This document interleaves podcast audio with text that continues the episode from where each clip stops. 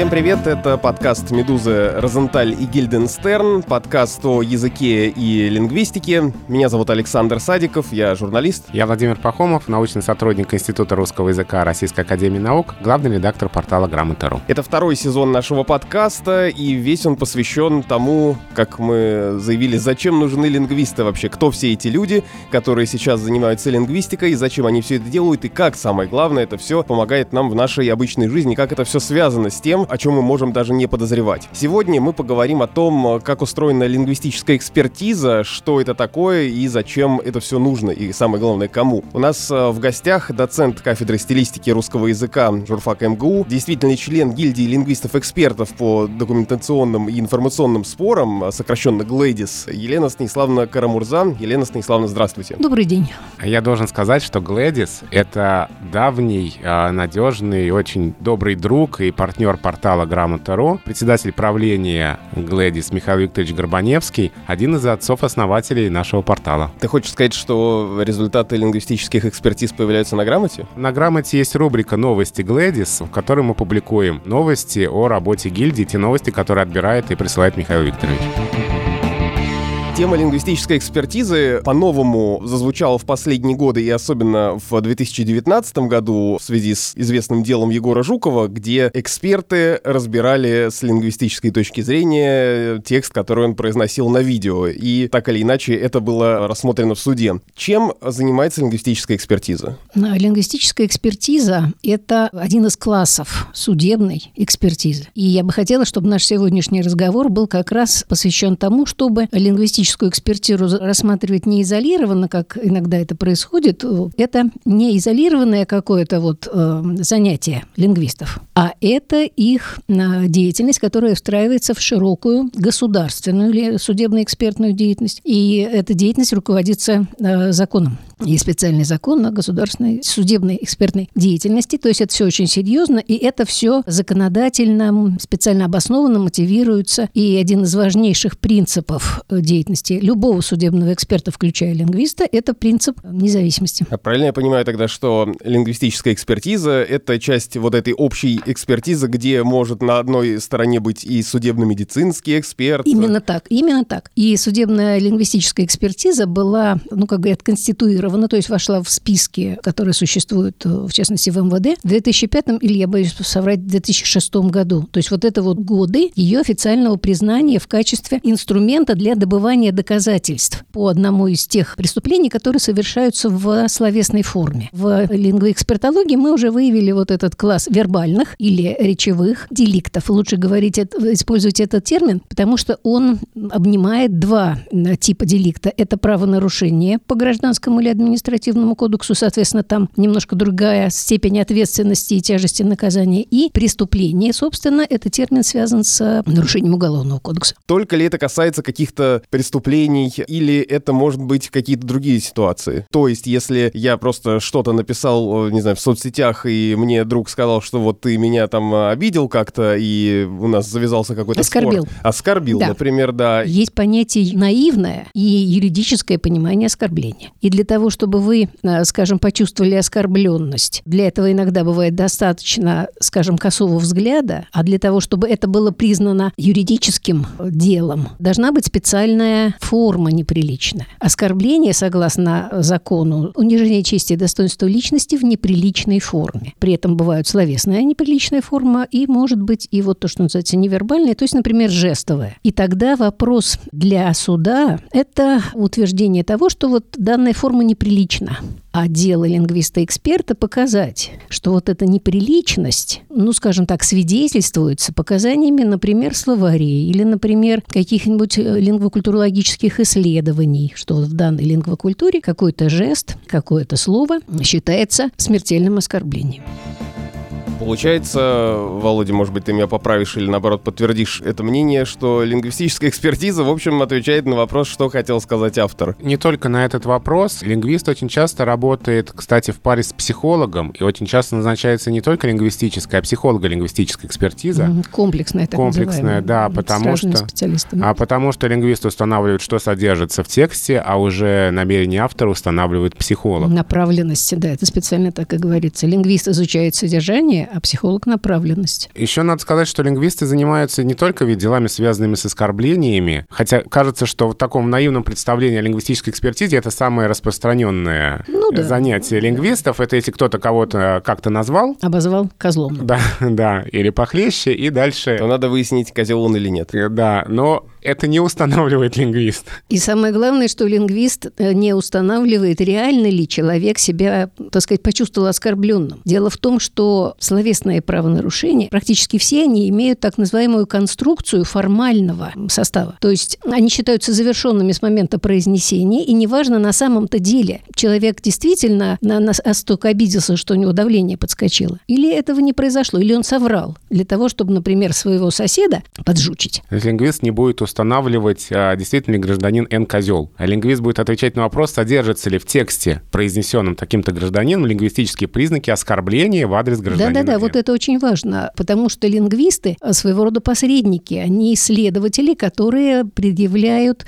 признаки. В законе неприличная форма, а в судебной экспертизе, например, наличие определенных показателей. Грубое, вульгарное, обсценное, табуированное по ряду специализированных изданий, которые которые существуют сейчас в науке. Равно как лингвист не будет отвечать и не должен, не имеет права отвечать на вопрос, является ли какой-то текст экстремистским. Да. Потому что это выход за пределы его квалификации. Компетенции – это важнейшее понятие, пределы компетенции любого лингвиста-эксперта, да, и любого эксперта в принципе. Некоторое время назад на «Медузе» вышло интервью нашей журналистки Ирины Кравцовой с начальником отдела лингвистических экспертиз Московского исследовательского центра Игорем Огарелковым. Она там пыталась у него выяснить, выяснить, э, как вообще лингвисты-эксперты оценивают тексты в соцсетях, связанные с экстремизмом, и что является экстремизмом, а что нет. И в итоге никакого четкого ответа он не дал, во-первых, потому что нет никаких четких критериев, а во-вторых, это, собственно, то, о чем ты говоришь, что он и не дает решения о том, является это экстремизмом или нет. Потому что это прерогатива суда. А вот лингвисты, эксперты, в том числе благодаря специальной методической работе, которая была проделана в Центре судебных экспертиз Минюст, Юста, там семь параметров специальных лингвистических, которые нужно выявить, а, показать суду или следствию, в зависимости от того, да, кто заказывает экспертизу, а, официально назначает, заказывает не в плохом смысле слова. И тогда уже вот по наличию этих параметров можно сказать, эти параметры наличие призыва, наличие оправдания каких-то действий, наличие... Да, Возбуждение конечно, розни, вражды, ненависти. Да, да, да, да, да, да, вот да. эти семь параметров. Ну хорошо, тогда вопрос, а где грани вот этого всего? А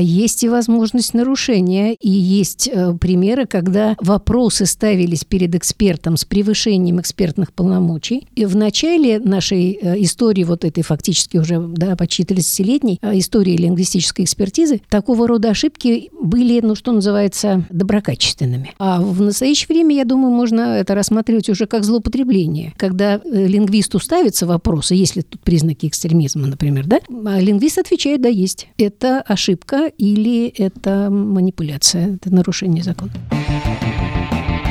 Можно ли сказать, что в каких-то случаях, я уверен, что это не всегда так, но, допустим, э, может ли быть такая ситуация, что лингвиста просят оценить какой-то текст и намекают, что именно там нужно найти? Возможно ли такое? Ну, к сожалению, возможно, потому что это вопрос э, состязательности суда. Ну, как минимум, это вопрос состязательности. И эксперт, он отвечает на вопросы одной из сторон, и тогда э, одна из сторон может, так сказать, обладать такими ресурсами, когда лингвист хошь не не хошь, а будет отвечать так, как этой стороне нужно. И лингвист, эксперт, он же не один, часто, я так понимаю, что несколько людей ну, оценивают. Ну, как правило, такие сложные, или, особенно Или один за другим. да? Один оценил, результаты не понравились тому, кто спрашивал, он дал другому. Да, да, да, да, да. Именно так, к сожалению, э, есть э, ситуации, известные давно уже нашему сообществу, что э, экспертиза, которая не находит признаков какого-то преступления, за которое хорошо бы вот там отчитаться, как говорят, да, звездочки на погону получить, и тогда перезаказывают экспертизу. Или, например, не а, принимают... Перезаказывают до тех пор, пока нужный результат результат не получит. К сожалению. И, к сожалению, бывает ситуация, когда перезаказывают что... другим экспертам, которые, может быть, не относятся к лингвистике, не являются экспертами-лингвистами и профессиональному миру известны такие фамилии, мы их ни в коем случае, конечно, не будем называть. Не надо делать рекламу этим людям, но такие не лингвисты дают лингвистические экспертизы с нужными выводами. Тогда вопрос, кто имеет право заниматься лингвистической экспертизой, кто эти люди? Не знаю, они должны обладать филологическим образованием, э, иметь какую-то, не знаю, лицензию, потому что если мы посмотрим на то самое нашумевшее дело Егора Жукова, то там один из экспертов — это сотрудник Института криминалистики, по образованию кандидат физико-математических наук. Ну вот опять-таки, если мы посмотрим на всю систему организации судебно-экспертной деятельности, то мы увидим, что прежде всего это государственные экспертные учреждения, которые работают при разного рода институциях. Ну, например, при Минюсте, при ФСБ, при МВД. Там есть свои экспертные центры. У нас есть,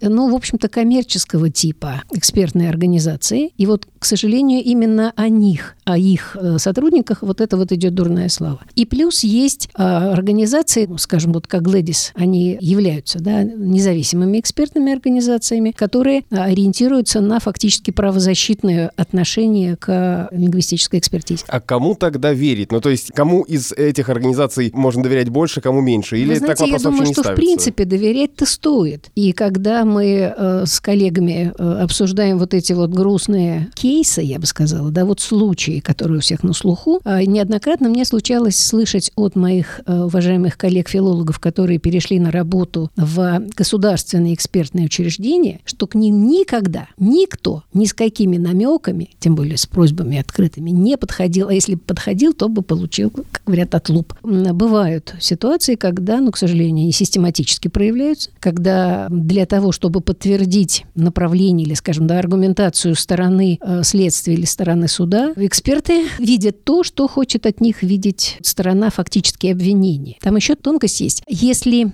экспертизу заказывает суд, если исследование заказывает суд, пишется тогда заключение эксперта. В этом заключении эксперта преамбула об ответственности по 37 статье за дачу ложных показаний. И тогда вот это исследование суд обязан принять во внимание. А если на исследование заказывает сторона процесса, в том числе защита, то это процессуально немножко другой статус имеет. Это называется заключение специалиста. И хотя оно делается, в принципе, абсолютно по тем же методикам, ну, может быть, чуть-чуть облегченное, там, скажем, оформление, в том числе нет вот этой вот подписки ответственности за дачу ложных показаний. Тем не менее, вот такого рода документ, он оказывается как бы вот необязательным, вспомогательным. И суд может его просто отвести как нерелевантный, неважный. У меня такой дилетантский вопрос. Если э, речь идет не о деле, который рассматривается в суде, а просто вот мне захотелось, я могу заказать лингвистам за деньги экспертизу. Вы можете. При этом хорошее, скажем, экспертное учреждение, оно сначала смотрит, есть ли признаки, которые могут подтвердить вашу позицию. Например, вот вы политик или вы, например, бизнесмен, который увидел по себе какую-то критическую публикацию и видите в ней умаление чести достоинства деловой репутации и хотите наказать на этого журналиста или это издание и так далее. А в принципе есть такое понятие, как превентивная экспертиза, да, предварительная экспертиза. Как правило, она выполняется бесплатно. Когда а, лингвисты и эксперты смотрят, есть ли в этом аргументе те показатели, которые помогают подтвердить сторону вот, интересы заказчика. А если нет, тогда экспертизу мы говорим, извините, нет. Я сейчас подумал, что превентивная экспертиза это хорошо бы, чтобы каждый, кто что-то пишет,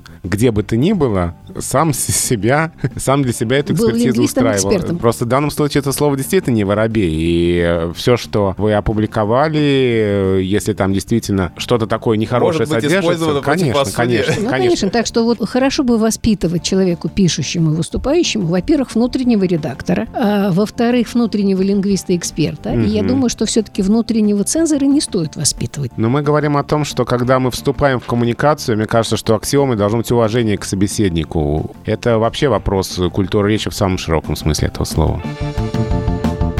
Тут сейчас я обращаюсь и к Володе, и к э, нашей гости э, Елене Станиславне Карамурзе. Может быть, вы вспомните какие-то запоминающиеся вам э, случаи, которые были связаны с экспертизой? То есть что-то настолько необычное или очень странное, что вам приходилось анализировать и о чем можно рассказать? Ну вот не то чтобы необычным, может но быть, наоборот забавное. типичным. Был случай, когда нужно было защитить позицию одной журналистки из одного регионального издания к нескольким статьям которой э, выдвинула претензии местная э, деятельница, которая хотела идти в политику, одновременно была бизнесменом. И из всех примеров, которые она прислала из списка 17 пунктов, ни один из этих пунктов не получил подтверждения того, что в них есть показатели вот этой вот негативной информации в а, утвердительной форме, которая говорит о нарушении человеком каких-либо законов, деловой этики, ну, некоторых таких общепринятых э, моральных установлений. Ну, То есть какого рода фразы там были? Ну, там было было, например, через чистые руки такой-то X э, прошли деньги, и она не могла пройти мимо нужд старика, и благодетельница вложила его деньги там в покупку и так далее. То есть там благодетельница ирония, э, деньги не миновали ее рук перефраза, то есть вот такие вот обороты, которые, безусловно, человека, ну, с обостренной чувствительностью или с какими-то специфическими, там, скажем, политическими амбициями, кажутся потенциально опасными для имиджа. И вот такого рода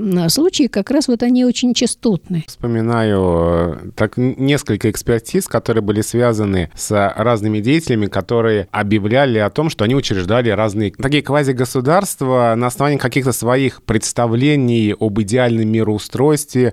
Там было какое-то неоязычество э, в принципах устройства этих квазигосударств и рассылали по разным государственным учреждениям, инстанциям, там, по зарубежным посольствам и так далее письма с требованиями признать себя этим государством. И вот такие письма, они проходили экспертизу тоже на наличие признаков там угрозы, оскорбления, возбуждения розни, вражды, ненависти к разным группам. Они были очень смешные, там было безумное количество разных цветовых, графических, шрифтовых выделений. И вот этот случай, когда лингвист должен работать вместе с психологом, потому что вот такое... И желательно с культурологом. Считается, что культурологи вот у нас уполномочены так называемые поликодовые тексты анализировать, то есть те, которые с визуальной составляющей. Угу, да, вот здесь это была комплексная экспертиза, и мы выявляли там признаки угрозы, признаки оскорбления представителей власти. Нашли что-нибудь? Там были некоторые признаки угрозы, и вот здесь как раз можно показать, например, вот этот механизм, то есть лингвистические признаки угрозы. Это обязательно какое-то требование к адресату, и это обязательно указание на негативные последствия, которые повлечет за собой невыполнение адресатом этих требований. Вот если мы видим, вот, вот это есть и вот это есть, тогда мы можем говорить о признаках угрозы. И еще очень важное так называемое условие успешности, если от этого человека можно реально ожидать или если способен принести реальный вред. То есть рассматривается не просто текст, а текст во всей совокупности. О, да, и, с, да, да. и с иллюстрациями, если они есть, и с э, той коммуникативной ситуации, в которой состоялся обмен репликами. То есть э, никогда не делается вывод только на, на основании одного какого-то конкретного слова. Ну вот тут, мне кажется,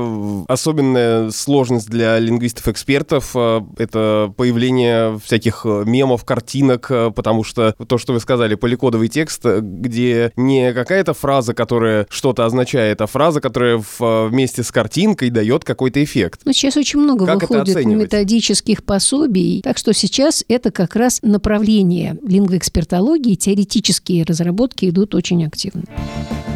Как вообще меняются вот эти запросы со временем? У меня есть подозрение, может быть, вы его подтвердите или опровергнете, что как раз картинки с текстом э, должны сейчас э, чаще анализироваться, чем просто какие-то тексты, призывы, оскорбления или что-то другое. Да, это вот к вопросу о том, какие материалы мы исследуем. Когда-то было, это был в основном словесный текст, потому что на сами по себе на эти типы правонарушений они воплощаются именно словесно. Скажем, распространение порочащих сведений или оскорбления. А а когда э, идет речь об экстремистских материалах, то понятно, что здесь как раз работают в основном поликодовые тексты. Ну вот отвечая на твой вопрос о том, как э, изменились материалы, чем больше распространялись, например, мобильные телефоны, смартфоны с э, возможностью каждого там, делать видеозапись, тем больше стало видеороликов с разными материалами. И здесь тоже вот работа лингвиста в том, чтобы оценить все, что он видит, потому что представим себе видеоролик, на котором группа людей одной национальности избивает человека другой национальности. Если если это происходит э, без каких-то слов, да, или выкриков, это одно дело. Лингвист-эксперт здесь не нужен. А вот если это происходит с э, выкрикиванием разных лозунгов, в которых может содержаться те или иные как раз призывы или признаки возбуждения. Обозначение ненависти. человека так называемым этнофализмом. Когда есть официальные названия э, народностей, да, там русские, там украинцы, там, скажем, азербайджанцы, армяне, грузины и так далее. А есть слова, в которых заложено негативное отношение там, скажем, мускали, кацапы, вот эти вот э, слова, они специально предназначены для того, чтобы выразить негативное отношение к людям другой национальности. Так что здесь тоже надо это иметь в виду. И вот если эти слова звучат как раз, например, Или метафоры типа обезьяны, да, да, да, да, именно угу. так, тогда это уже другое преступление, другая статья, и здесь лингвист уже это оценивает, отвечает на вопрос, содержатся ли в этих словах признаки оскорбления или признаки возбуждения розни, вражды, ненависти угу. по отношению к определенной Унижение группе лиц. по признаку оценку расы. Унижение, да, далее, расы, да. На, национальности, да. И если делает положительный вывод, то это заключение, конечно, идет э, в основу И тогда возбуждается дело не по хулиганству, например, да, там, с причинением увечий, а по экстремистскому. Это дело более тяжелое. Иногда подобного рода дела э, рассматриваются как нежелательные. Есть э, случаи, когда ситуация избиения, в Санкт-Петербурге это было, мальчика-дагестанца с криками что-то тоже типа «бей черных». Лингвист-эксперт интерпретировала это, что текст не дает достаточно оснований для того, чтобы сделать выводы относительно того. И э, были, в общем, проделаны дополнительные усилия, дополнительные экспертизы для того, чтобы побудить правоохранительные органы возбудить дело именно вот по этой по экстремистской статье, а не по простой, условно говоря, хулиганке. Потому что это более серьезное преступление, которое, безусловно, существует в нашем обществе и которое, безусловно, требуется профилактики или достойного наказания. Иногда может казаться, что лингвист-эксперт, в общем-то, не нужен, потому что все очевидно, да, но очевидно разным людям разные, для того, чтобы все-таки это имело доказательную базу, для того, чтобы это все-таки было правильно оценивалось, вот здесь уже нужна квалификация лингвиста-эксперта. Что еще такого лингвистически интересного в экспертизах, что это каждый раз какая-то отдельная задача, какая-то новая головоломка, когда ты э, должен применить свои знания, свой опыт для того, чтобы ответить на вопрос. Если, например, мы рассматриваем ситуацию, вопрос, есть ли в тексте лингвистические признаки призыва, то редко какой текст э, будет таким «я призываю», и дальше там, э, там свергнуть или убить или еще что-то. А, скорее всего, призыв будет выражен другими формами, не всегда даже но повелительным при, наклонением призыв, глагола. Призыв — это же не всегда негативный. Я призываю вас подписываться на наш подкаст. Ну да, но мы здесь имеем в виду это как лингвистическую задачу. Как вот это очень точное замечание. С одной стороны, лингвистическая экспертиза пользуется наработками современных направлений лингвистики, вот этого коммуникативного, дискурсивного, а с другой стороны, она э, дает такой интересный э, материал, который позволяет лингвистике двигаться дальше. Поэтому вот э, я бы так хотела такую оптимистическую нотку внести в общий разговор о том, что значит лингвистическая экспертиза уже для самой лингвистики. Она имеет очень большое такое эвристическое значение. Но ведь э, эксперты, которые изучают эти тексты, они же не могут отрешиться от реальности. То есть, ну, если вы получили какой-то там текст и смотрите, если там что-нибудь, ищете какие-нибудь признаки или их отсутствие, то если это какое-то, ну, важное, громкое дело, то вы же понимаете, как какой фон вокруг него происходит, и это тоже как-то может, даже, может быть, неосознанно влиять на то, что вы видите в этом тексте.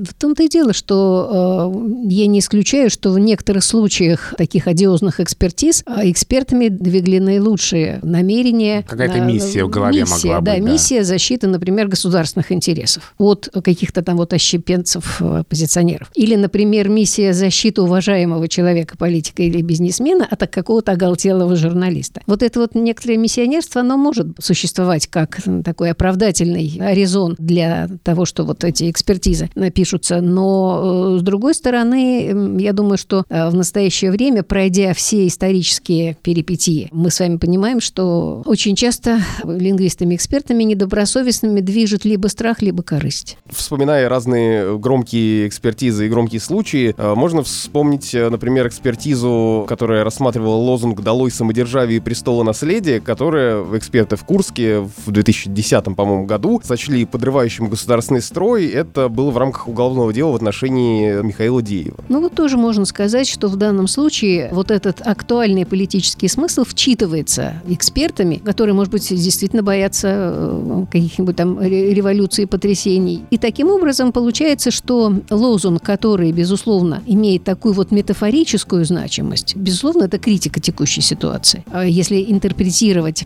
суперпрезидентскую республику как вариант монархии. А это то, что лингвисты опять-таки изучают как политическую метафорику. Есть специальная наука политическая метафорология, которая успешно развивается лингвистом-экспертом профессором Чудиновым. Это ситуация, которая а, обнаруживается еще и, например, в попытке представить как призыв к самоубийству лозунг «Убей в себе раба». Это тоже вот к вопросу о том, что в тексты вчитываются буквальные смысл, например, да, а, извлекаются из них. Это тоже один из примеров недобросовестной работы лингвиста-эксперта. Не надо убивать себе раба, надо его аккуратно по капле выдавливать.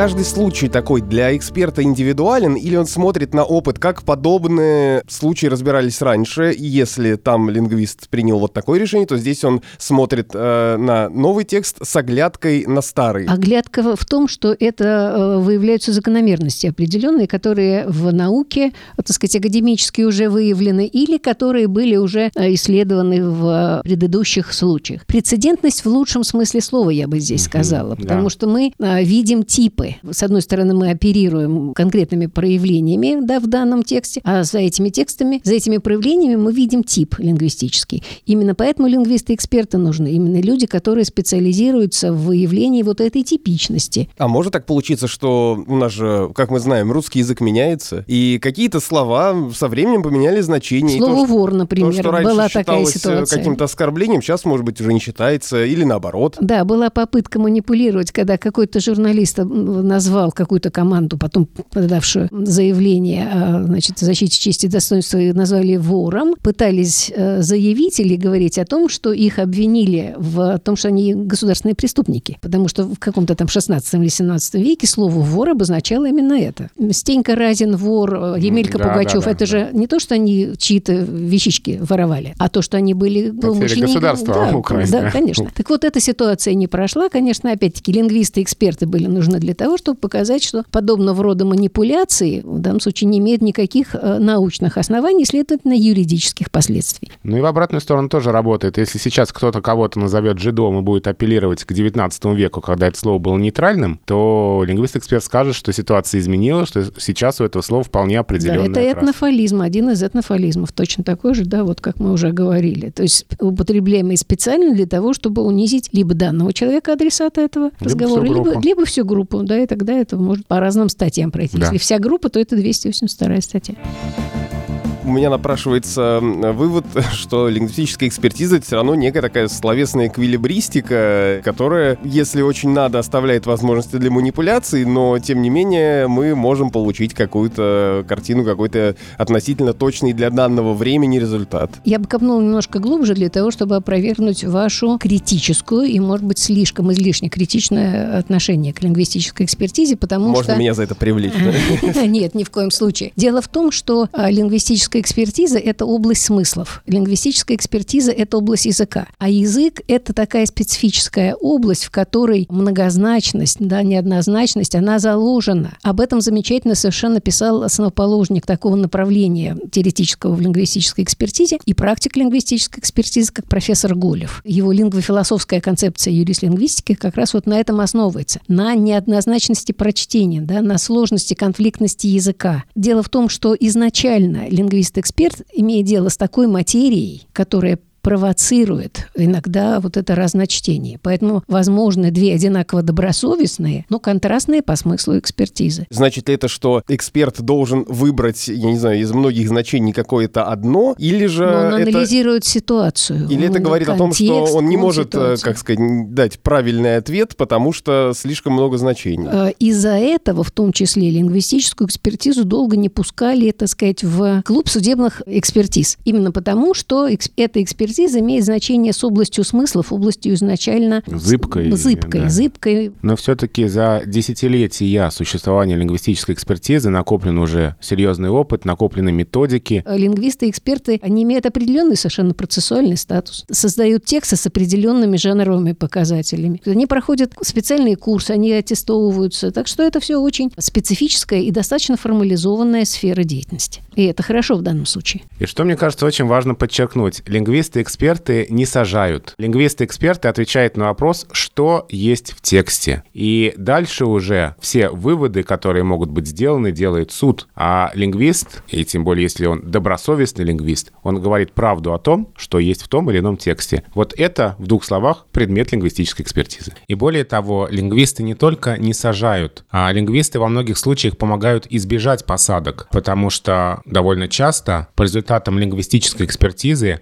обвинения с людей снимаются. Когда лингвист анализирует текст и понимает, что в этом тексте нет тех признаков, о которых его спрашивают, и пишет об этом заключение. И вот такие случаи, когда лингвисты адекватно понимают содержание и цель текста и направленность его, в таких случаях э, лингвистическая экспертиза, можно сказать, что выполняет защитную функцию. Спасибо. Подошел к концу очередной выпуск нашего подкаста «Розенталь и Гильденстерн». Сегодня мы говорили о работе лингвистической экспертизы с доцентом кафедры стилистики русского языка журфака МГУ Еленой Станиславной э, Карамурзой. Напомню, что вы можете подписываться на наш подкаст, пишите нам на почту подкаст собакамедуза.io. С вами были Александр Садиков, я журналист и редактор подкастов. Я Владимир Пахомов, научный сотрудник Института русского языка РАН, главный редактор портала Грамота.ру. Ну и, конечно, подписывайтесь на другие подкасты «Медузы», в частности, на наш новый подкаст о материнстве «Ты же мать», ну и на наш англоязычный подкаст «The Naked Правда».